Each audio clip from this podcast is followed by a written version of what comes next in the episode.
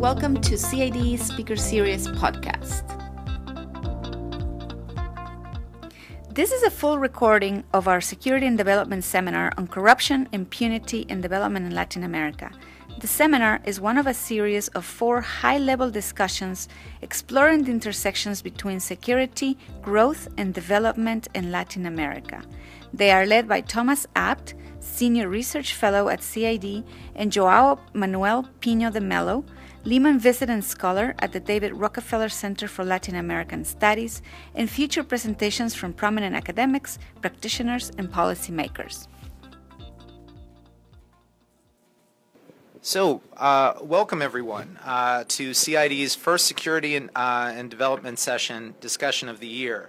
Um, those of you in the room are uh, likely quite familiar with the Center for International Development. Uh, but for those watching live via Facebook, um, CID is a university wide center uh, that works to advance the understanding of development challenges and offer viable solutions to problems of global poverty. Uh, housed at uh, the Harvard Kennedy School, CID's ongoing mission is to apply knowledge to and revolutionize the world of development practice and uh, CID also engages directly with governments and policymakers to affect uh, decision making and to increase uh, pr- prosperity around the globe.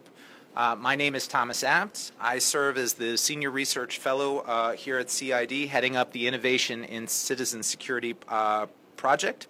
And it's a real pleasure for me to uh, introduce to you now our center's fearless leader, Dr. Ricardo Hausmann. Um, in addition to running the center and its growth lab, uh, Ricardo is a professor uh, of economic de- uh, of practice of economic development here at the Harvard Kennedy School. Previously, he served as chief economist to the Inter American Development Bank. He was the minister of planning of Venezuela and chair of the IMF World Bank Development Committee. Ricardo has advised well over 40 uh, countries on creating effective growth strategies and development policies. And in my humble opinion, he is simply one of the most important, influential academic leaders in the development field today. So please welcome him now. Thank you. Thank you, Thomas. Uh, and thank you for your leadership in, in pushing this project forward. Uh, I think this is. Um, this is a great initiative that CID is is starting because if you think about uh, the citizens of developing countries and you ask them what's at the top of their concerns, issues of security are at the top, and uh, we don't really have uh, at the Kennedy School a focus on security in developing countries. The issues of criminal justice in the U.S. tend to be very different. Uh, there are issues of excess incarceration. Uh, there are issues of other things. But in, in, in the context of our of our countries, uh, uh justice, uh, corruption, and so on are top of mind, but not necessarily top of mind in many of the subject areas at the school. So so I'm, I'm really happy uh, for your leadership, Thomas, in, in, in pushing uh, and helping us organize thinking in this area. Um, I just read uh, two days ago that so far in the month of uh, October, uh, there had been uh, 386 assassinations in Caracas. and so Caracas is a city of like 5 million people uh, Boston's metropolitan area is a city of about four and a half million people, so they're comparable. So I looked up uh, what was the number of assassinations in Boston, and uh, and the number for the year 2015 was 38. So it's 38 in a year, 386 in part of a month. So it's like more than 120 times more frequent in Caracas than here. So, so this is a humongous thing, humongous, right? So just huge, and um, and I am no expert in this area. I'm completely trespassing into other people's expertise. Uh, I have very little to contribute myself. Uh, but I think uh, we should create the space for thinking to advance in this in this area, in this school, and, and more globally. So, so I'm very very happy that uh, that we're going to have an opportunity to uh, to uh, to touch on this. For example, security, justice, and so on were not part of the Millennium Development Goals for the year 2000. They are now part of the Sustainable Development Goals, one of 17, or but you know, but so it's it's already progress that this issue is is taking more uh, more attention. Um, I'm very happy that we're starting with corruption in Mexico. Uh, we'll move on to security in Colombia and other exciting stuff next uh, next semester. Uh, so I hope that over time we will be building up uh, um, a dynamic, a sense of um, understanding on on some of these um, on some of these issues. So thank you again, and let me pass you back on to you. Uh, thanks so much, Ricardo, and uh, thank you for your leadership, and thank you uh, for um, um, you know really pushing this agenda. I know that for you and for many other people uh, at the center, these issues are personal as well as professional. So thank you. So now on to our session. Uh, today, uh, we'll explore how corruption and impunity obstruct development in Latin America, with a special focus on Mexico. Uh, we're very pleased to have two prominent anti-corruption leaders uh, from Mexico here today. Uh, Dr. Lourdes Morales serves as the Associate Pres- uh, Professor at the Centro de Investigación de Docencia Económica uh, where she currently runs the Office of Accountability Projects. I hope I got that right. Uh, she conducts research on uh, citizen participation, electoral processes, and indigenous reasons, with, also with a focus on gender issues, transparency, and accountability. And she's published numerous articles and books in those areas. Uh, Dr. Morales holds a PhD in political science from La Sorbonne University in Paris. Uh, also with us is Dr. Marcos Fernandez.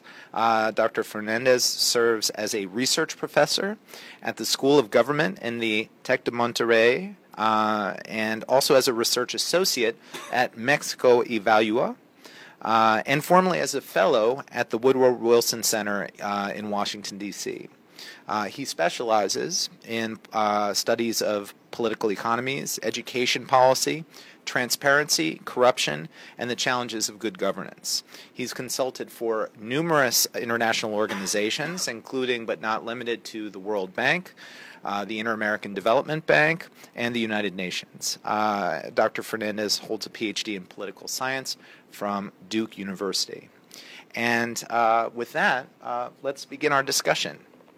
So, uh, Lourdes, Marco, um, corruption has always been an issue uh, and has always been on the sort of policy agenda in Mexico. But in recent years, it really appears to have had uh, a major uptick in emphasis.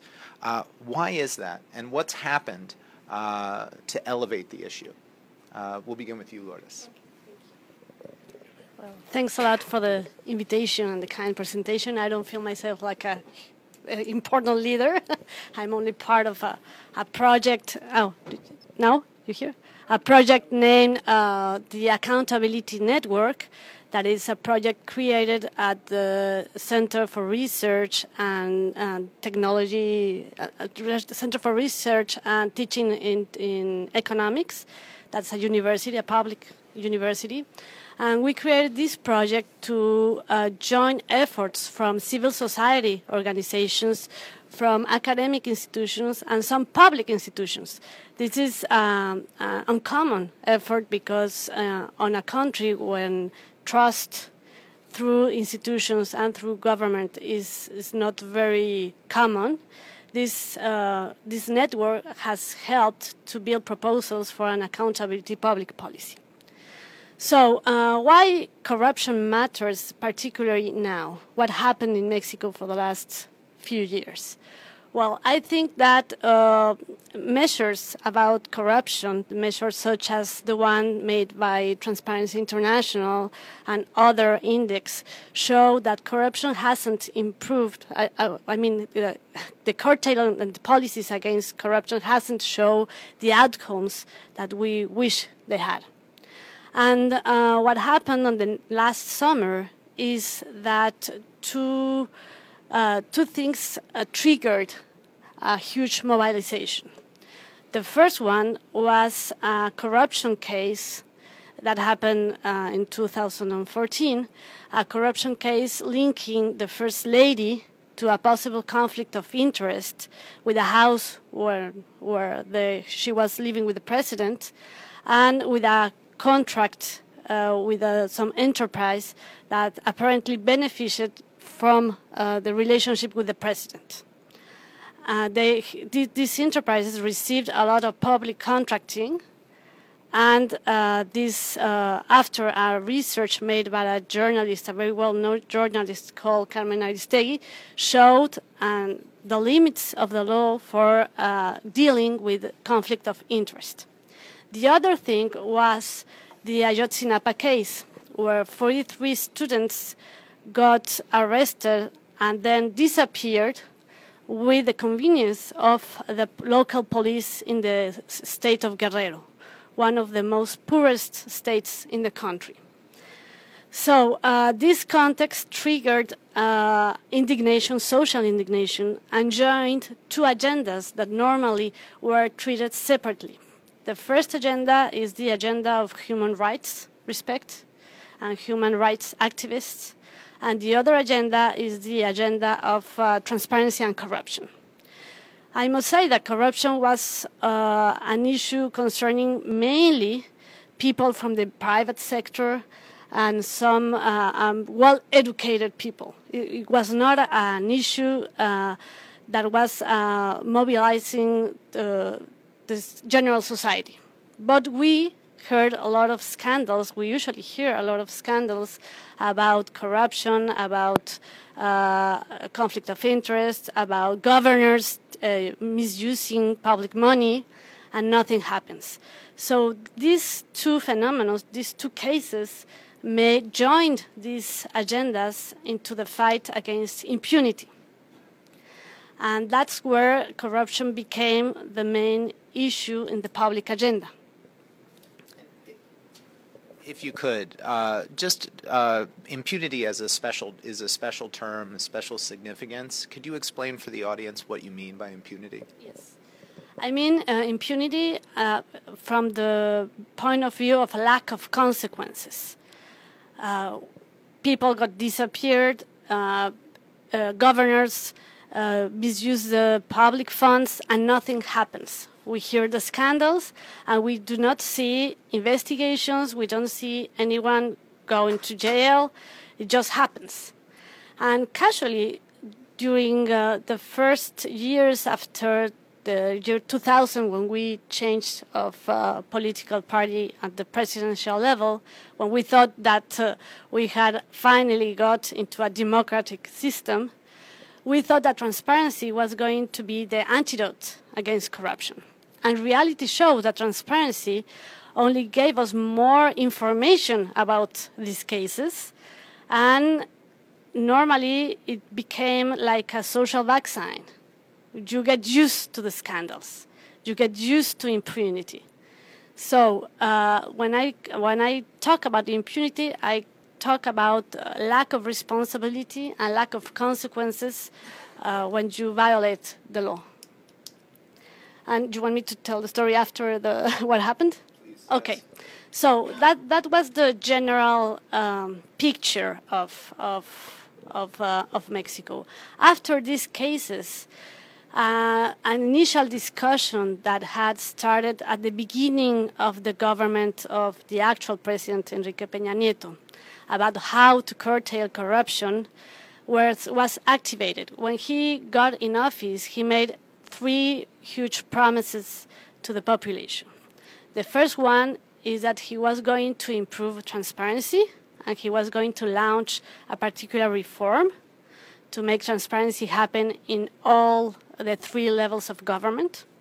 He also promised to create a commission for monitoring public spending in publicity, the, the official publicity, when we spend a lot, a lot of, of money without controls and without accountability.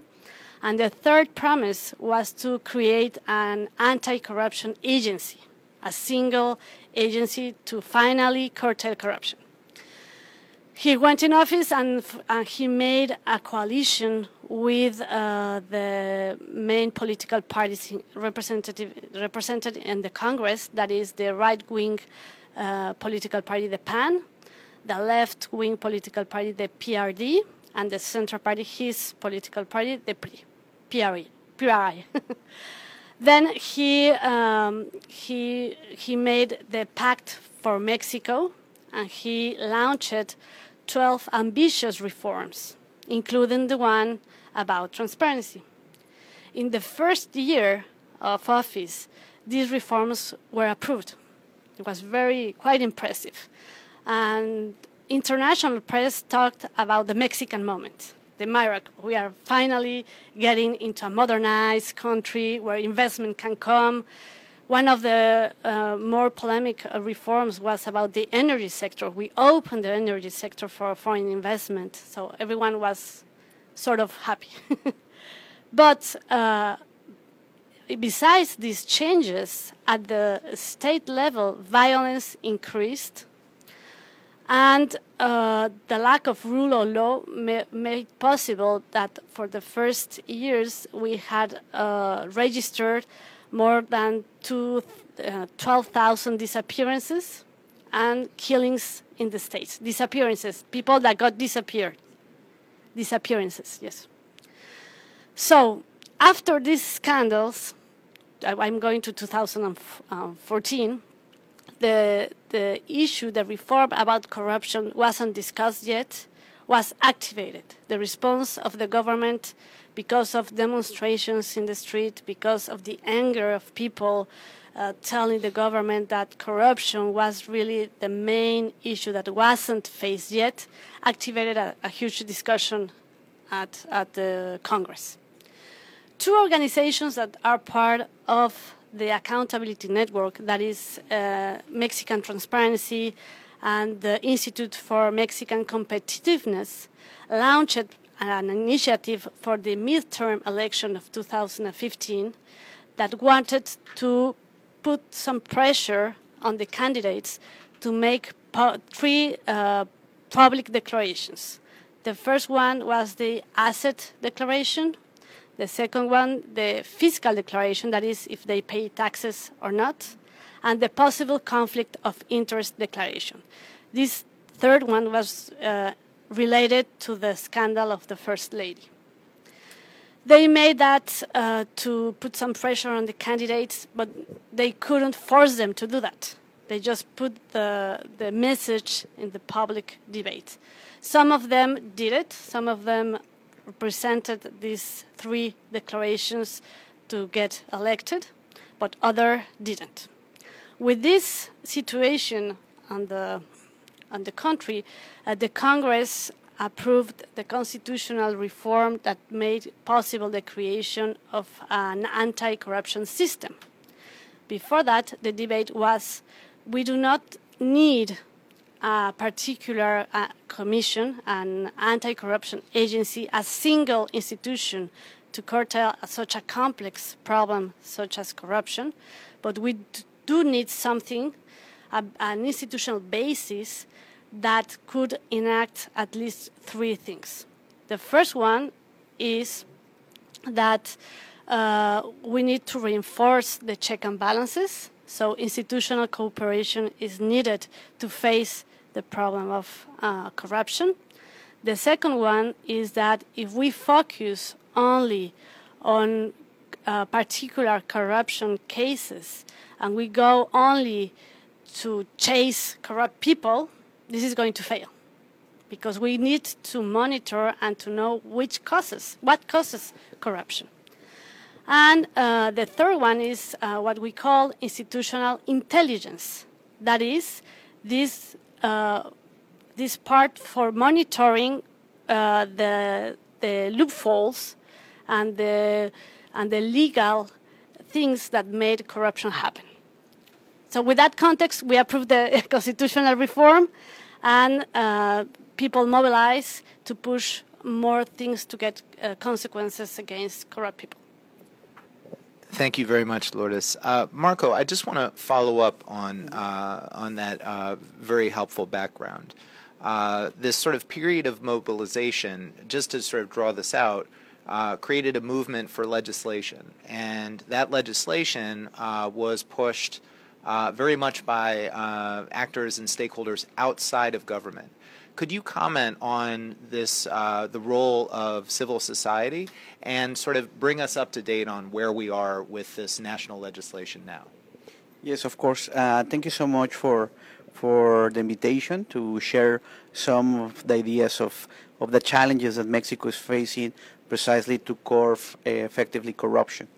Um, as uh, Lourdes uh, explained, I mean, a series of scandals that took place uh, very vividly uh, produced uh, a lot of indignation among citizens.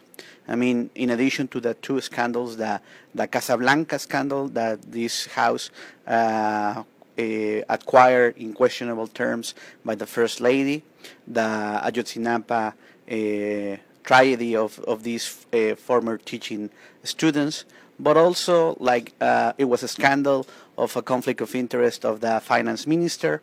It was also the scandal of uh, a tape uh, where several congressmen were caught negotiating illegal payments uh, through their uh, to their districts.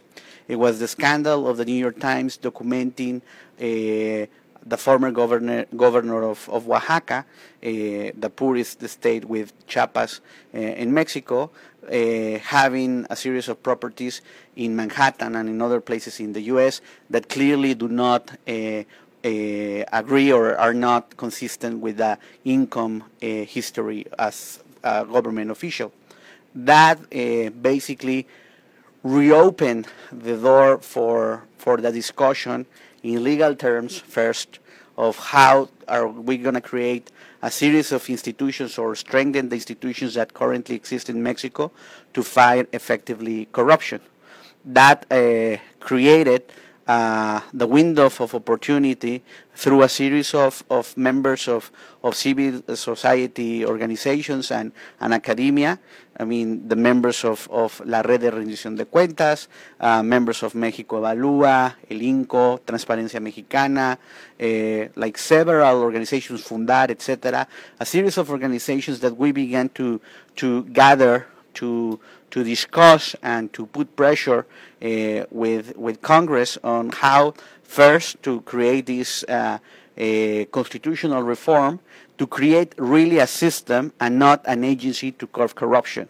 Because the diagnostic was it is like contrary to, to what happened in other countries such as the Hong Kong experience, for example, and there is a huge literature uh, on on the ineffectiveness of, of single agencies to curb corruption, uh, the need of really creating a system in which the different institutions, such as, such as the Auditor General Office, for example, the Inspector General, a special prosecutor to to investigate corruption cases, then the, the need to create a special uh, uh, administrative court in charge of, of uh, investigating and punish, punishing cases related to, to corruption, uh, the need of really using effectively the transparency laws that were emerging, like these different institutions, uh, to put them together in coordination with a, uh, a citizens body to really try to, to put together the efforts against corruption. Right. That is that citizens committee against corruption. That is what took place in terms of, of the anti-corruption uh, uh, constitutional reform.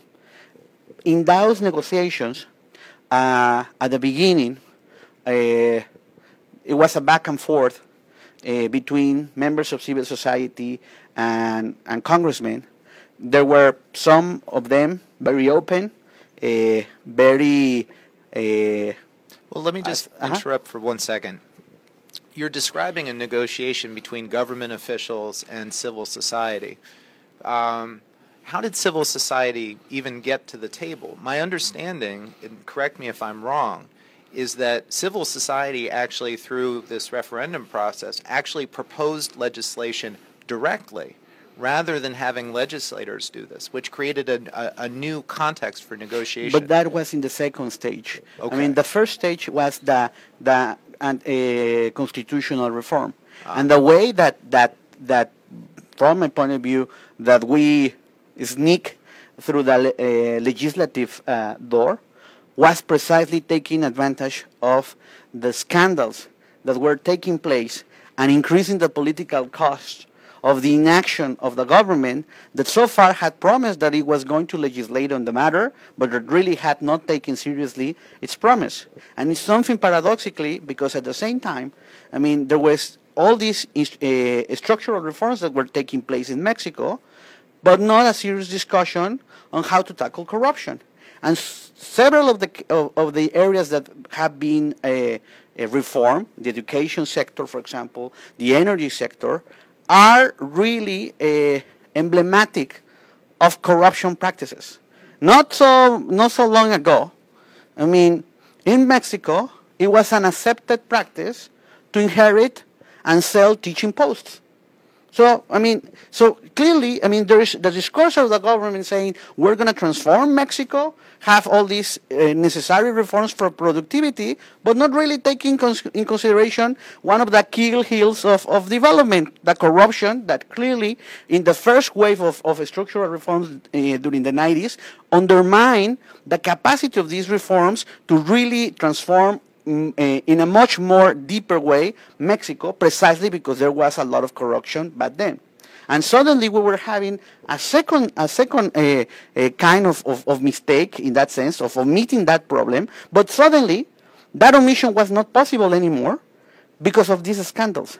And civil society, through, for example, the network of uh, Red de Rendición de Cuentas, we began to work together to put, to put proposals on the table on how several laws should be uh, transformed or modified in order to make progress. Obviously, it's not only a legal matter, it's not only a matter of laws, but the change, the legislative change is necessary, a necessary condition, not a sufficient condition. I mean, clearly nowadays we have the big challenge of how to transform the institutions in charge of uh, enforcing this uh, this rule of law. But that is the, the first the first window was through the scandal. I The wanna- second window, sorry, just to, to Sure. the interruption, but the second window precisely was once that the, that the movement was going on. I mean, precisely I mean, members of, of these organizations, we put together, at the beginning there was no clear agreement, but little by little we overco- overcome our differences, and we put together a citizens initiative uh, precisely to mobilize public opinion in support of, of, of thousands of, of signatures to, to, to, to propose a citizens initiative for the legislative, the secondary legislation that was a consequence of the constitutional reform. And we can talk about all this second process because here is where really wa- there was an even much more active role of civil society and academia in the negotiations of the different uh, legislations, the, the penal code, the administrative uh, law, etc., that we began to push. I mean, we, from my point of view, achieved several changes. Unfortunately, we also witnessed firsthand the resistance of a political class to really understand the kind of crisis that the young democracy in Mexico is having, to really tackle much more effectively the, the problem of, of, of corruption.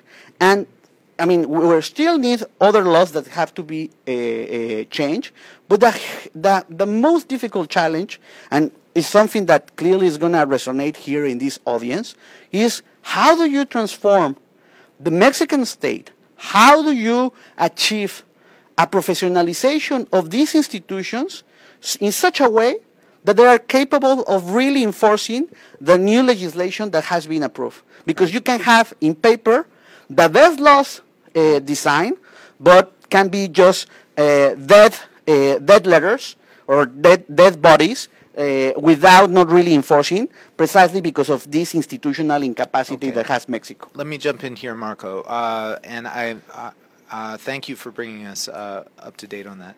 I want to uh, I want to uh, ask uh, Ricardo uh, to sort of elaborate on something you said. You talked about uh, the uh, um, that the the administration made made progress in reforms relating to productivity. Uh, um, but that uh, those reforms were incomplete if you didn't also address uh, corruption. Um, this is something that I know that uh, Ricardo you've thought about. Um, uh, could you give, share with us some of your thoughts about the interrelationships between productivity, development, capacity, and corruption? And then we'll come back through all of you so you can answer. Sure. well, I'm, thank you very much. I, I really enjoyed the comments uh, of Lourdes and Marco, and I'm just reminded I should have said that uh, these are two institutions, CIDE and uh, Monterrey Tech, that the CID has had a long-term relationship with. And we just finished last year the Atlas of Economic Complexity of Mexico with CIDE, and, and we helped set up the uh, School of Government at uh, the Monterrey Tech. So uh, welcome here. um, I think um, if you're going to talk about corruption, you see, Wittgenstein said that all philosophical problems are language problems, and that imprecise language uh, leads to imprecise thinking and strategies. And and the problem we have with the term corruption is that it applies to so many different phenomena that uh, it's like saying sort of like disease. But you know, there are so many different kinds of disease that it's not obvious that there is a strategy against disease in the abstract, right? Uh, we're the, even the examples you gave, Ayotzinapa, and the houses. So the houses sort of like influence peddling. Uh, the other one is narco trafficking uh, mixed with um, government involvement and, and so on. So, so these are fairly different phenomena that may not have a simple solution. I find it very interesting how society got mobilized. And typically, uh, societies are more easily mobilized to fight evil than to fight for good. Right? Uh, evil kind of like gets us going, right? Because it's us against them, right? Negativity bias. And um, uh, but the question is, uh, is is the problem the presence of evil, or is the problem the absence of a good? So I would put it to you that the good is something. It's one of the programs here at CID. It's the good is a capable state, a state that is able to do you know, the public interest in, in an efficient and effective manner. And corruption is one of the failings of a capable state. So it's a state that is unable to control its own agents. It's a state that is unable to impose rules on society that it's supposed to want, wants to impose. It wants to make society follow the law, and it's unable to do so. So so in some sense, corruption is is the absence of a capable state, and, and you can think of an agenda. So imagine a movement. We want, we what do we want? A capable state. When do we want it? Now. it's not, it's not, it's not as sexy as getting these bastards in jail, right? so, so my my concern is that um, is that we still know very little of you know even in Mexico, what parts of the Mexican government are clean, what parts of the Mexican government are corrupt, which states are clean, which states are corrupt, which areas? Is it education, healthcare, criminal justice, um, where, where are what kinds of problems? Um, now, you know, we're all very impressed by the Brazilian success with uh, uh, this Lava Jato, the car wash thing, because. Um, you see the ability of an independent court system uh, to impose itself on the most powerful people in the nation. But in some sense, that is maybe an easier task, or it, has some complexities. Uh, but in some sense, it's much easier to fight, you know, white collar crime of people who don't have an army to corrupt the whole judicial system and so on, like the narco traffickers have. So maybe you make more progress in one kind of of corruption than you'll be able to make in another. So I think that you know research should generate um, more understanding of you know what are the different kinds of diseases, what are the different kinds of therapeutic strategies, and most important, I want to make sure that at the end of the story, we are left uh, with a capable state. Not that at the end of the story, we are left with an inept state that steals less. Uh, thank you, Ricardo. Uh, so let me let me ask you, Lourdes and, and Marco, to respond. Uh, you know, how do we ensure that these very promising legislative reforms uh, um, don't create a sort of form over function scenario uh, um, where uh, where you know on the books institutions uh, appear legitimate, but they're not performing uh, core functions as uh, as Ricardo said.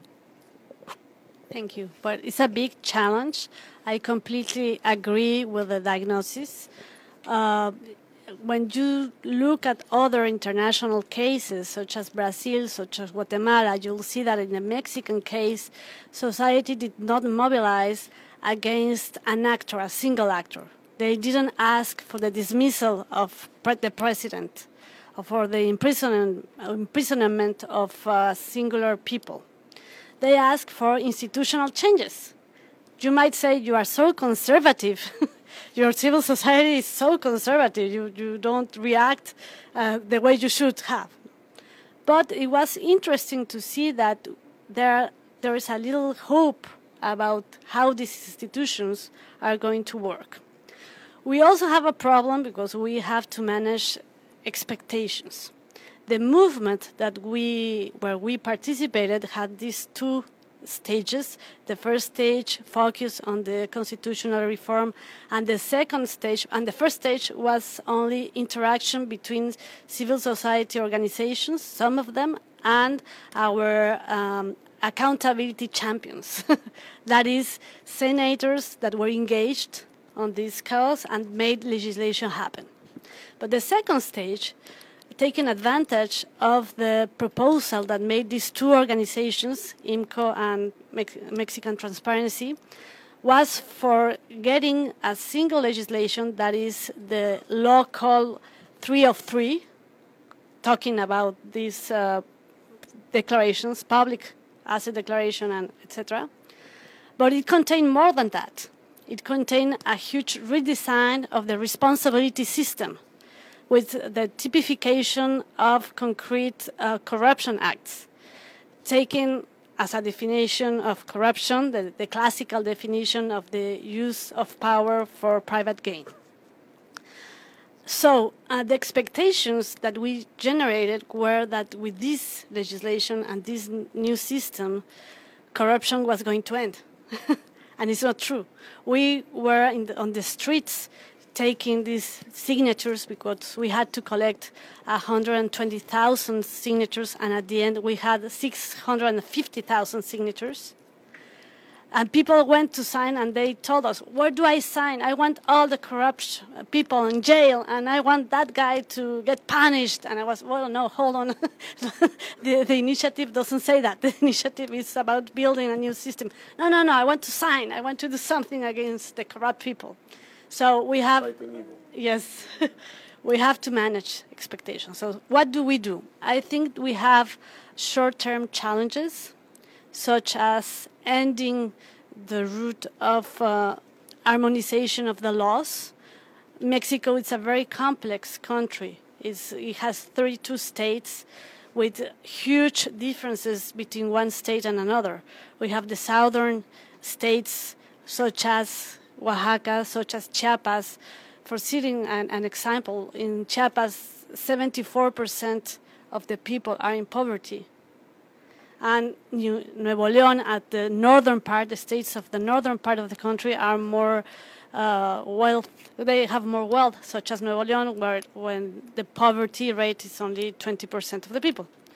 So, in this complex society, we have to finish with the normative building, and once the normative building is finished, we have to start uh, making capacity building on the new institutions. It's, it's, it's a new system where you have to make budget happen. You have to guarantee certain autonomy of action to avoid political capture of people that is going to intervene in this system. And we created a, a count, what we thought was a counterbalance uh, uh, institution that is called the Citizen Committee to link uh, civil society organizations and public participation on the fighting against corruption, and it's going to be part of the new system. So I will say autonomy, uh, meritocracy, budget, and building capacity at the short term. Thank you, Lourdes. Uh, Marco, uh, if you could, um, uh, you know, answering Ricardo and, and, and building on Lourdes's uh, point uh, the, you know, the laws on, are on the books. Mm-hmm. Uh, and uh, Lourdes talked about budget um, and, uh, and about the challenges of implementation. how do we make this real in terms of actual performance of these agencies, and how does that actually deliver for the, for the everyday average Mexican? I mean, I, I think that that is a key question. I think uh, from my from my perspective, even the, the people that work uh, in scholar terms in this area still are far away of having a satisfactory uh, answer. I mean, if we, for example, uh, see the recent book by Alina Mungiu Pippidi, for example, okay, the way that other countries have moved little by little uh, to better development outcomes, I mean, it's a, a series of, of, of, factors that, and some even uh, very historical factors in terms of wars, for example, that force uh, uh, countries to have more professional bureaucracies. Uh, I'm in the middle of, of uh, working in a research project that uh, has the goal of, of having a better scholar understanding of, of this phenomenon, but particularly concerned precisely with the policy implications of how do we move uh, forward. What we have learned, for example, of other countries is that in order to little by little move in the direction of the coalition of the good, okay, rather than the coalition of just focusing on the evil, I mean, one key aspect is a free press because it increases the political cost of corrupt practices. And in Mexico, we have a huge challenge because although we have a better press compared to what we had 20 years ago, for example, we are far away of having good investigative journalism. Why? Because many of the media are themselves involving conflict of interest because they are dependent on high levels of revenue through government publicity.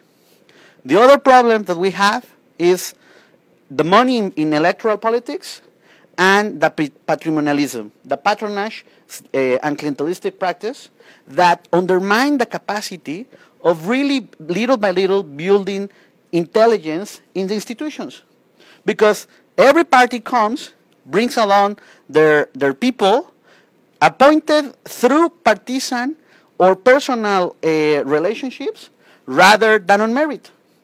And under those circumstances, it's impossible to develop the investigative, for example, capacities to little by little bringing people into justice and send the signals, the incentives that impunity is reducing and therefore the probability of you committed a crime, not only corruption, but any kind of crime, you have to be thinking twice because you have a high probability of, of being caught. That, clearly we, we are far away of achieving that. I mean, as a member of the peop- of the persons that were involved in the discussions with Congress, all the time I had on the back of my mind that we didn't have to be uh, naive, thinking that things were going to change with changes in the laws. But the real problem was going to see how are we going to transform the institutions to little by little create these capacities that Pritchett and others have been uh, uh, working on. I mean, uh, how do you develop those capacities? How do you introduce really meritocracy, for example, uh, into the civil service? When I was conducting a series of interviews last year with members, for example, of the Justice Department, I was like pushing them, say, okay, obviously they have they try to twist your arm in many of the investigations against corruption here in the U.S. And the officials were saying, yes, but there is a difference. We are civil servants. We have professional civil service. So, I mean, we have certain protection. If they're still trying to push us in the direction of, of trying to, for example, omit investigations of corruption, we can always walk the street and go to the Washington Post, leak the information, huge scandal takes place, and then all the, the political machine activates, so people have to be thinking twice in order to try to push, for example, the FBI or other agencies involved in corruption, uh, in the investigation of corruption, corruption cases, to look the other way around. In Mexico, we are far away of achieving this kind of, of, of, of behavior. Right. And precisely, for me, the question is, okay, we are observing signals for example, the colleagues of Animal Politico, this, uh, this new network of journalists that uh, use the social media very effectively mm-hmm. to conduct good investigations uh, of corruption. Precisely, the leading investigation that made public all the embezzlement practices of the governor in Veracruz was conducted by Animal Politico. And that increased the political cost in such a way that basically the governor was forced to, to take a leave of absence.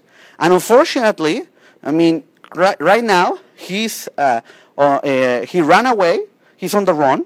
I mean, and we are putting a lot of pressure on the, the authorities that really do the investigation and, and bring him to, to justice. Right. So in that sense, little by little, we're far away of reaching this, this uh, uh, state uh, with the capacity to really enforce the rule of law. I agree with you completely. That has to be the goal. Otherwise, I mean, obviously, the possibility of enforcing the rule of law in Mexico is going to be very little.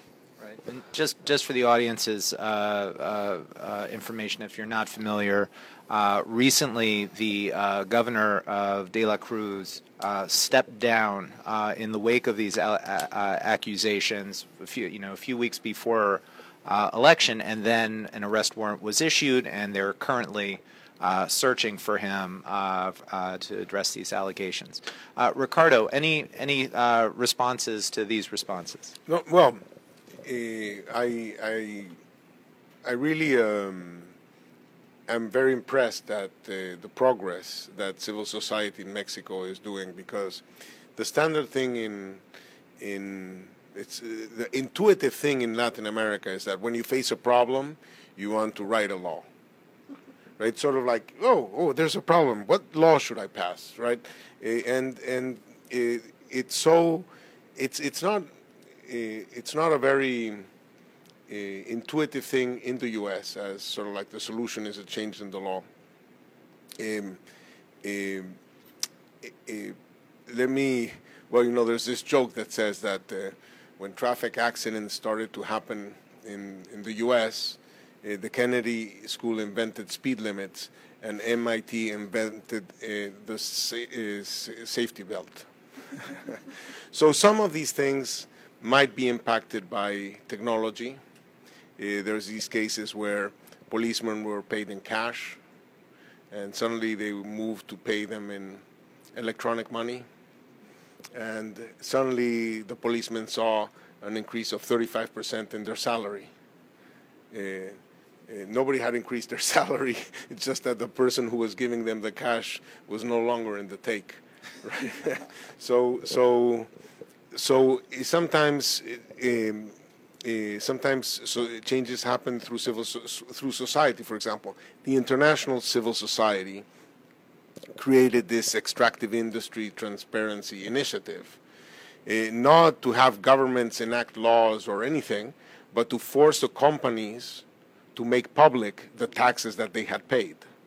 So that, uh, um, and, and so you acted internationally on the agents of the other side of corruption, not on the ability of the state to enforce its, its rules. The things you mentioned about just uh, reputation, um, there is no law, I, I, mean, there might be a law against uh, groping women, but um, sure there is. Here there is. But but this this issue of groping women is um, is having consequences outside of the law. It's having consequences because of people's attitudes towards certain behaviors and people's political response to certain behaviors. So uh, we unfortunately did, uh, not unfortunately, we fortunately did a research with with really disappointing um, uh, findings. Uh, in India, uh, the Evidence for Policy Design, which is one of the programs at CID, studied what were the consequences of informing voters in India about the corruption history of candidates. And the answer was nothing. wow. so it's also a bit cultural in the sense of, you know, what's your impression of what you expect from your leaders, what uh, what what is accepted behavior, uh, because if um, if laws are sort of like very legalese and not founded as an expression of shared moral values, uh, people will find them sort of like ar- of arbitrary imposition rather than uh, of expected imposition, even if without enforcement, right? Because it's part of like the moral code, not the legal code. Uh, I think you make a very interesting point there. Uh, in uh, in the study of criminal justice and criminology uh, and in sociology, we often talk about uh, the study of formal social control through uh, the administration of laws, prosecution, arrests, incarcerations, and the informal social control, you know, 90, 95% of all social control is informal. Why do we, you know, uh, not light up a cigarette uh, in a um, in uh, in this conference room? There's no police officer here to to enforce that. Um, interestingly, generally speaking, uh, there's a lot of people who study informal social control, and there's a lot of people who study formal social control. They don't often uh, talk to one another.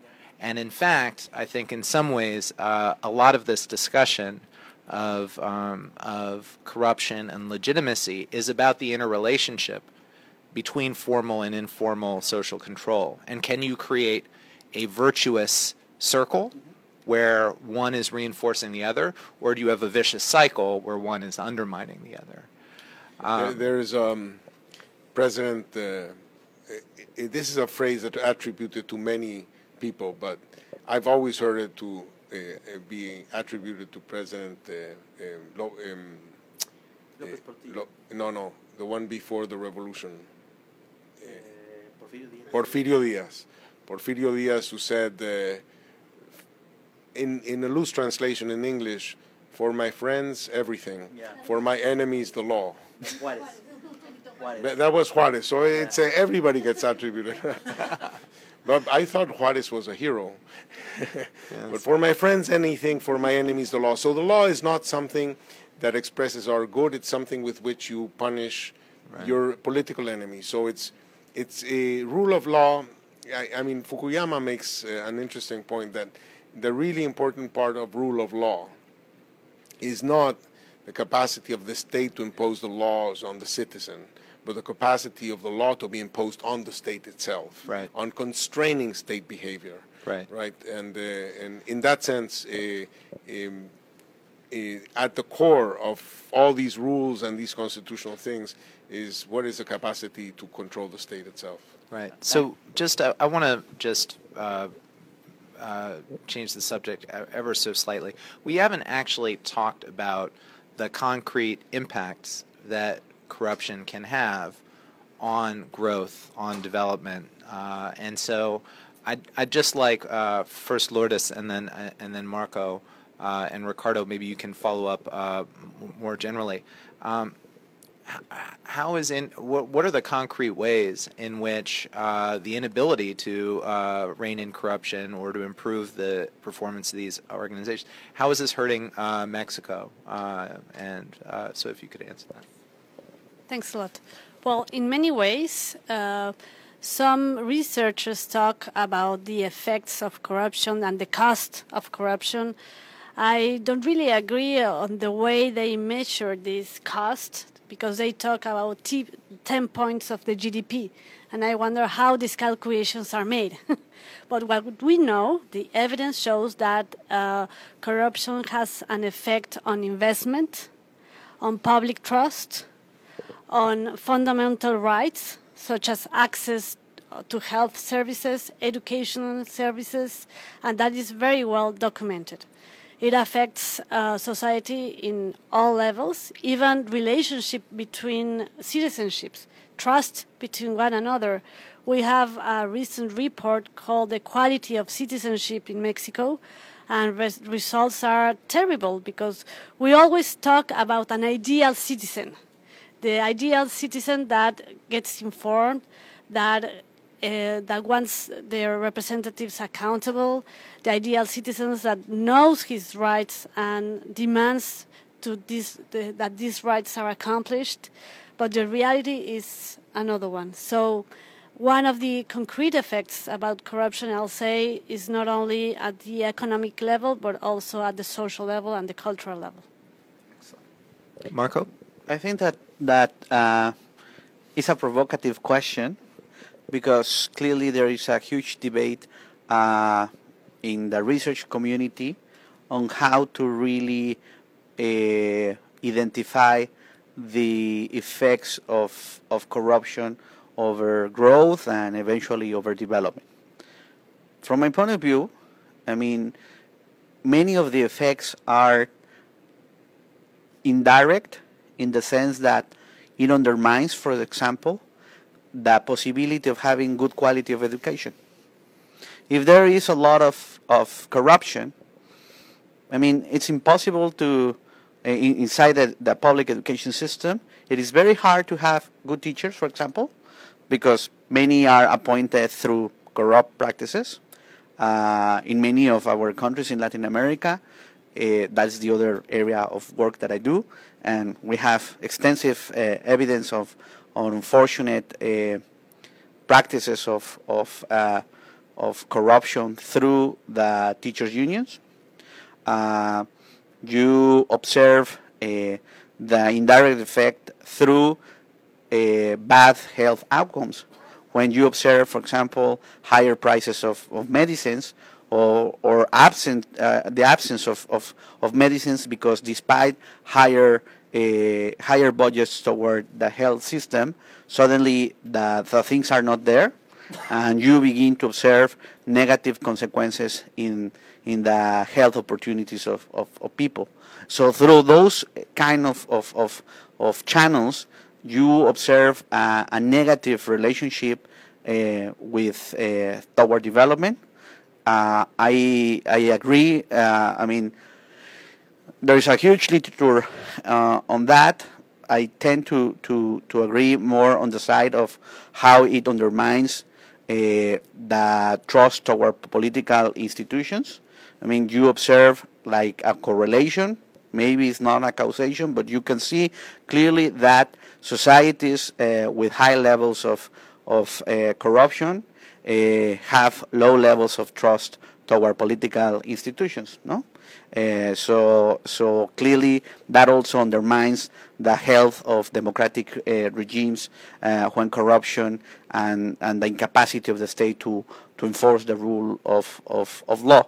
So that is the way that, that I see it. I am aware of, of all the criticisms that, for example, Mauro and others have received in terms of the effects of corruption uh, on growth. Uh, but, I mean, precisely learning, for example, from the literature on political regimes and growth, I tend to, to agree with these indirect uh, effects that, that some uh, have found precisely of, uh, of, of democracy on growth through precisely the construction of, of, of, of trust and everything that, that uh, I just forgot the name of this professor in Boston University that works on these issues. But I mean, there are several scholars that have been working on that area. I think that a similar kind of story is the one associated uh, on the effects of corruption and development. Okay. Ricardo. Well, you know, uh, research and advocacy always fight over answers to this question because the advocates want a number where they can say that promotes their cause. Uh, the researchers are a little bit more careful because we don't know what you mean by corruption, we don't know how to measure corruption, etc. Uh, but in, uh, in a project we're doing in Sri Lanka, I learned uh, a word I didn't know before, and the word is speed money. And the Sri Lankans uh, make a distinction between uh, corruption and speed money.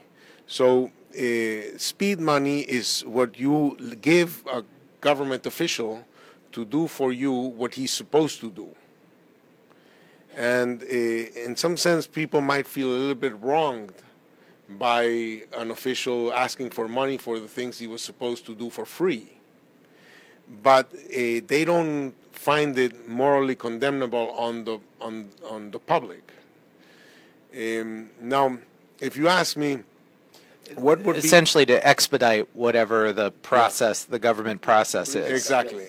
I see. Exactly. So, so speed money. Uh, so, so um, uh, you might think, well, um, uh, you know, it's corruption, so let's attack the payment of speed money you may end up in a worse world because no now the only reason why the guys do something is because they you know they get a little bit of a kickback on the side. So if you really control speed money you may get a worse government.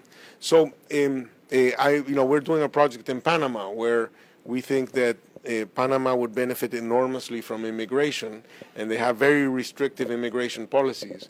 But thank God they're very poorly enforced and there are all sorts of ways in which you can get around it. So you'd say, do I want really the government to enforce well a really bad law? So um, more importantly, uh, I, I try to do some econometrics on this. Uh, and, you know, we have these uh, World Bank indices of uh, state capability and World Bank indices on control of corruption. And so I asked myself, you know, so is it the capable state? Is it the corruption? What's the story? So I don't believe too much any of these numbers or any of these results, but I think that the the the result that came out was was I think intuitive to me. It just so happens that if you eh, if eh, state capability seems to be more correlated with with growth than control of corruption. Um, they're both kind of like positively correlated with income. Rich countries do better of both. Poor countries do worse of both. Worse of both. But um, if you improve your control of corruption and you don't improve your state capability, you get a negative effect on growth. Mm. So it, this suggests that uh, really the control of corruption is going to have a positive effect if it enhances state capability. That in the end, in the end, if, if you say, if I keep state capability constant and I just lower corruption, so it's, it's a control of corruption that does not translate into the government doing anything better, then it actually you pay the cost of reducing corruption and you get none of the benefits. That's my interpretation of the data. You've triggered a response from Marco. So Yes, I just uh, no, no. I mean, I really want to, to, to ask because I have been reading this literature, and sincerely, I, I don't have myself a good answer. If it's possible to achieve the control of corruption, if you don't have state capacity, I mean, because they go hand in hand. Once that you develop state capacity, then it's much more likely that you begin to, to control or to fight cor- core corruption. I mean, otherwise, I, I, I, I cannot imagine, maybe there is, but I cannot imagine a scenario in which a country is capable of curbing corruption without really improving the way that the state has the capacity to enforce the rule of law. So, so I, I don't know. I mean, it's a, a, a question in that regard. So, you've now so triggered I- Ricardo. so Back to I- Ricardo. So I can I can uh, imagine the following situation: uh, people are concerned with government, you know, corruption in government procurement. So they create these impossible procurement rules, and you shut down government. No one can do anything because it takes forever to contract anything. Uh, um, I, I remember a case in Liberia where uh, the World Bank was demanding on all its procurement that you get three bids, uh, and they were bids for crushed stone. And there was only one crushed stone producer in in the whole nation, so so they you know they couldn't approve the project, and so I can't imagine situations in which you uh, all these because these rules to try to control corruption come at a certain cost, right? So you can imagine the cost being uh, is significant, and in particular, you know, many people find uh, many of the attractions of these public-private partnerships is because in the private sector they can contract things more easily and, and do things more than, than in the public sector that is you know that that is so so constrained in what it can do. So so there might be a cost. I mean, the control of corruption may come at a cost in efficiency. Lourdes. I, I agree with that uh, because an excess of control can make bureaucracy very ineffective And even more control, more Uh, corrupt. and more corrupt. And what kind of message are we giving also to public officials? We want the best ones to be there. So this legislation, these changes have to have to be accompanied by state capacity and institutional capacity. If not, we are not going to have the best ones there, because the best ones are not going to be to are not wanting to be a, a public official. That that may be, you know, for the purposes of this discussion, the easiest way to reconcile it, which is that issues of productivity and corruption shouldn't be considered in isolation, and that we should actually be considering them in relationship to one another much more. Um, it seems to me that uh, this discussion uh, so far, and some of the and some of the legislative efforts that we've been discussing, are are very much uh, top down. Uh, they're at, at least initially concerned with the actions of uh, uh, officials in high office. Um, but as we know, uh, in addition to uh, um, uh, corruption and impunity at the highest levels, we also have everyday corruption and impunity. Um, in Mexico and in many other countries in Latin America, uh, 90 to 95 percent of uh, murderers, everyday murderers, are never prosecuted. Um, what's the what's the relationship between um, impunity, attacking impunity from the top and attacking it uh, from the from the bottom? Uh, do you have to start in one place or the other? Do we have to do both at the same time? What's what are the relationships? Uh, who'd like to take that first? Uh, Marco. I mean, I I think that that on the one hand, it's not that you start in one part and on the other.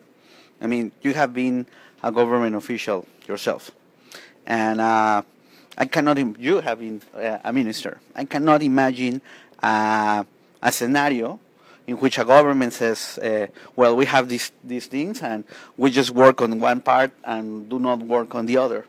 Okay, so in that sense, it's a huge challenge because you you are you are forced to to see how to tackle uh, the problem from both sides.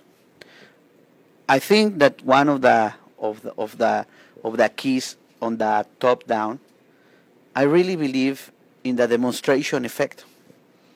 And what what do I mean by that?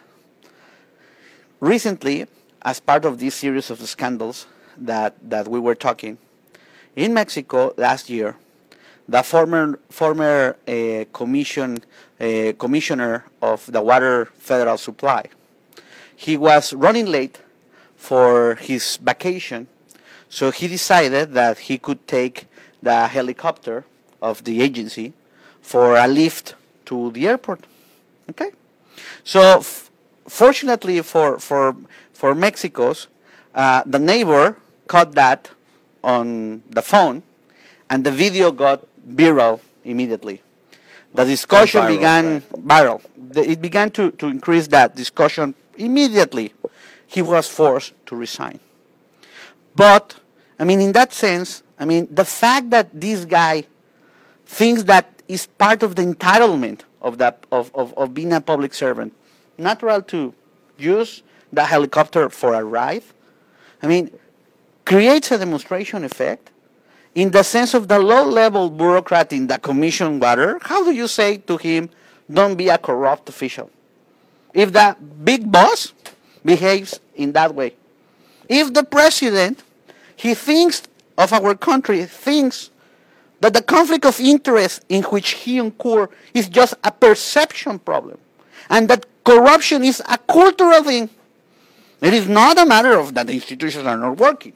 It's a matter of the culture.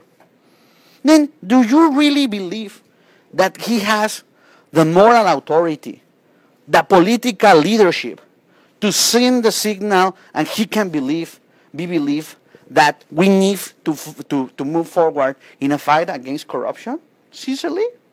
I doubt it. So, of course, that the problem of corruption doesn't finish if you tackle only on the top. I mean, the normal citizen is concerned that if he's pulled over, there's no a relationship of corruption over there. That, by the way, we have also to accept that many, many times is the citizen himself that provokes the act of, of corruption. It's not the official demanding the, the bribe, but the, but the citizen offering it. So at the same time that you're trying to tackle I mean, and it's part of the purpose of this legislation to begin like creating the effect, uh, demonstration effect on the top of the government officials that, that precisely we were talking in the launch about this legislation in the penal code. Now, fortunately, in the uh, struggles on the negotiations with legislators, we achieve that in the penal code, as it is in, as it is in the U.S., it is a, a matter of more years of punishment toward a government official that incurs in a corrupt practice than a member of the private sector. Precisely mimicking what is the concept here in the US of public trust, of a government official that incurs in corruption betrays public trust right. and therefore has to be punished more severely in comparison to the normal citizen. Right. Uh, responses uh, from Lourdes, Ricardo, and then uh, we'll get to questions. Yes, the problem is that there are some temptations on these uh, uh, bottom up and top down measures. The temptations are, for, example, for instance, the temptation what we call the capture of the big fish. You know? Big fish, people that are very visible, and you want uh, some consequences against uh, corruption acts is not going to finish corruption because it has been proven that corruption usually happens in networks. It's not a question of only individuals, but a whole network of people participating on that. So, how do you dismantle this network? For example, the case that you talk about of the governor of Veracruz. The governor of Veracruz he had the approval of the Congress to leave the state before finishing his period. And all the houses that he bought, he did it with the names of some public officials. officials. So you have the temptation of how long does it going to take to make the outcomes of these institutional reforms?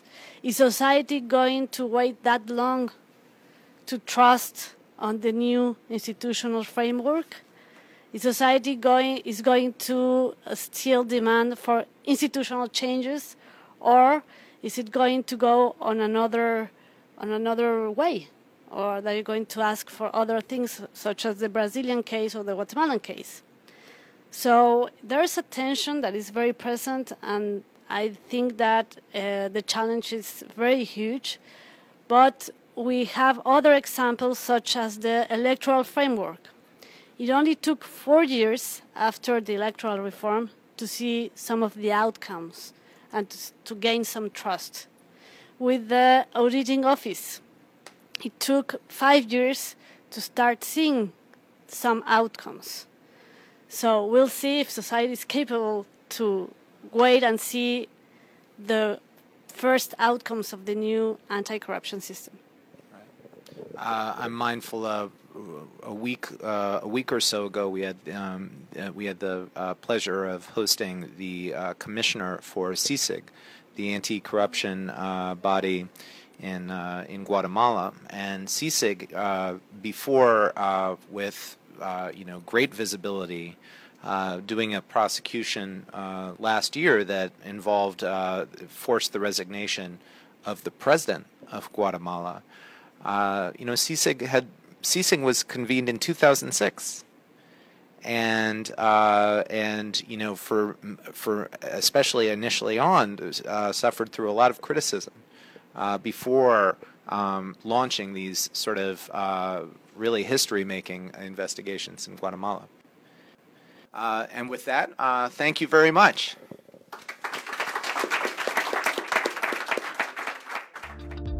If you want to learn more about CID and our events, please visit cid.harvard.edu.